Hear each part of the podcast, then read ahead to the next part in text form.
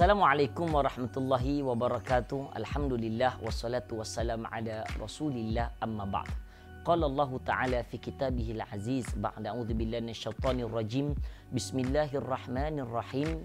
Ya ayyuhalladzina amanu taqullaha haqqa tuqatih wa la tamutunna illa wa antum muslimun. Amma ba'd kepada muslimin muslimat bakal-bakal penghuni syurga Allah Azza wa Jalla. Apa khabar semua?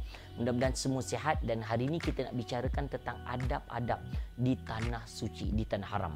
Tuan yang dirahmati Allah SWT, setiap tempat itu ada tempat kemuliaan tahiyah dia. Ha, penghormatan dia. Kalau kita pergi masjid, kita ada semayang tahiyatul masjid. Semayang dua rakaat. Tapi apabila kita masuk ke tanah haram Makkah, maka tahiyatul masjidnya, eh, tahiyah, tahiyatul Uh, apa ni tanah Makkah ini adalah dengan kita berniat ihram. Kita masuk Masjidil Haram, dia punya tahiyatul Masjidil Haram adalah kita melakukan tawaf. Sebab tawaf amalan lebih mulia daripada solat. Pahalanya lebih berbandingkan solat dan orang yang melihat Kaabah pun dapat pahala. Tapi orang tawaf kelebihannya lebih utama. Sebab tak ada tawaf di tempat lain. Yang ada tawaf Ha, apa ni pasar raya adalah kan tapi ni tawaf Masjidil Haram maka amalan ini perlu kita utamakan masuk Masjidil Haram kita tawaf dahulu itu antara ada adab antara lagi ada adab perbuatan kita kena jaga adalah kalau dalam ihram kita kena jaga larangan-larangan ihram. Tak boleh pakai apa ni benda-benda yang wangian. Kita tidak boleh apa ni mencabut pokok. Ha, pokok ni maknanya tan, pokok yang hidup dengan sendiri bukan ditanam lah. Maknanya sama ada dalam ihram atau tak ihram kita tak boleh ngada-ngada nak cabut. Kita kena dam. Begitu juga kita memburu binatang ha, binatang contohnya di sana tak adalah kita nak buru lembu kan kerbau kan kambing. Tapi kat sana adanya burung merpati. So kita tengok kalau depan masjid haram penuh burung merpati. Budak-budak selalu lari lagi. Mak bapak pun lari sambil ambil gambar nak nampak view kan.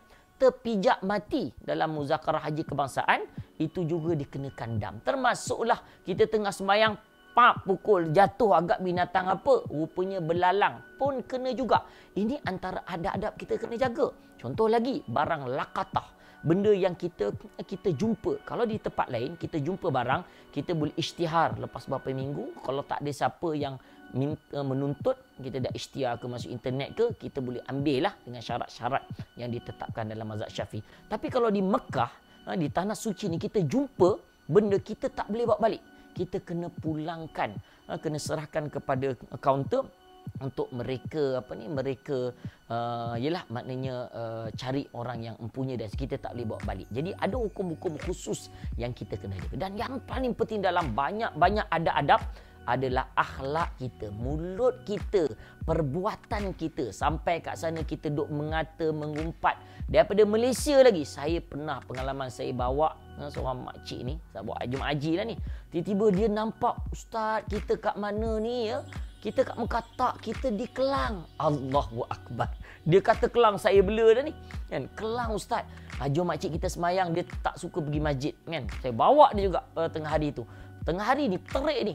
Cik, kita nak semayang apa ni apa? Kita nak semayang isyak kan gelap ni Ustaz. Allah.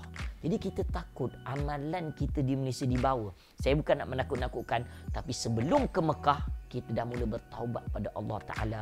Kita mohon keampunan Allah mudah-mudahan sampai di sana Allah mudahkan. Ini memang kisah benar. Ada jemaah saya, tuan-puan, sampai kat Mekah, menangis-nangis jumpa Ustaz tolong, Ustaz tolong. Kenapa? Dia tak boleh tengok orang crowded. Dia tak boleh tengok Kaabah. Dia tengok Kaabah, dia rasa ketakutan sebab bagi dia apabila melihat Kaabah dia, dia dia rasa macam banyak dosa yang dilakukan.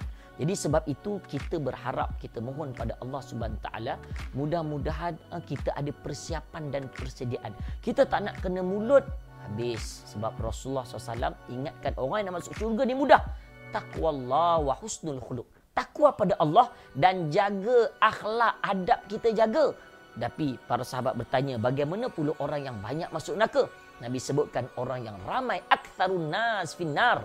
Ramai manusia dalam neraka kerana dua, al-fam wal faraj, iaitu kerana mulutnya dan juga kerana kemaluannya iaitu pelakuan zina dan juga mulut yang dibawa. Sampai sana tuan-puan jangan duk mengata pengalaman saya sendiri. Ketika saya tengah tawaf ni, waktu tu tahu sunat seorang-seorang, tengah-tengah tawaf tiba-tiba hari tu ramai perempuan. Saya pun terkata, ramainya perempuan hari ni rasa macam tak selesa lah kan. kan? Macam ramai tapi tak tak taklah ramai. Ada lelaki juga. Tapi tuan-puan nak boleh saya pusing-pusingan berikut saya buka. Saya tak nampak lelaki. Saya ni dikelilingi semua perempuan depan. Semua hitam. Ya Allah. Aduh, tadi mulut aku mm, mm, mm. dalam hati ya Allah aku ni mulut sebab-sebab tawasunat saja tapi nak keluar macam mana? Ya Allah, ialah macam-macam mama kan, mama Mesir, mama Afrika, mama uh, Afghanistan kan. Uh, yang cantiknya, yang comelnya, semua ada Allah uji saya. Dan sebab ada orang yang kita, orang buat tawaf, dia memang kerjanya kerja perempuan. Dia kerja perempuan cantik-cantik, sampai baju perempuan terkoyak-koyak. Kerana niat perbuatan dia Allah Taala akan bagikan. Ha, apa ni berikan ialah berikan uh, sesuatu ha, lebih-lebih lagi di bumi Makkah. Kita bukan nak menakut siapa tapi pengalaman saya sendiri saya terkejut. Semua perempuan saya minta ya Allah pundahkan ya Allah urusan sebab kita nak jaga batasan-batasan aurat kita batasan ihram kita kan? Wuduk kita nak jaga. Mudah-mudahan Allah menerima amalan-amalan kita. Jagalah adab di bumi tanah haram Mekah dan Madinah.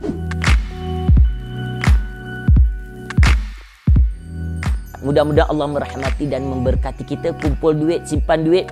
Jangan lupa kita ke bumi Madinah mencari iman kita, menzarahi Rasulullah sallallahu alaihi wasallam.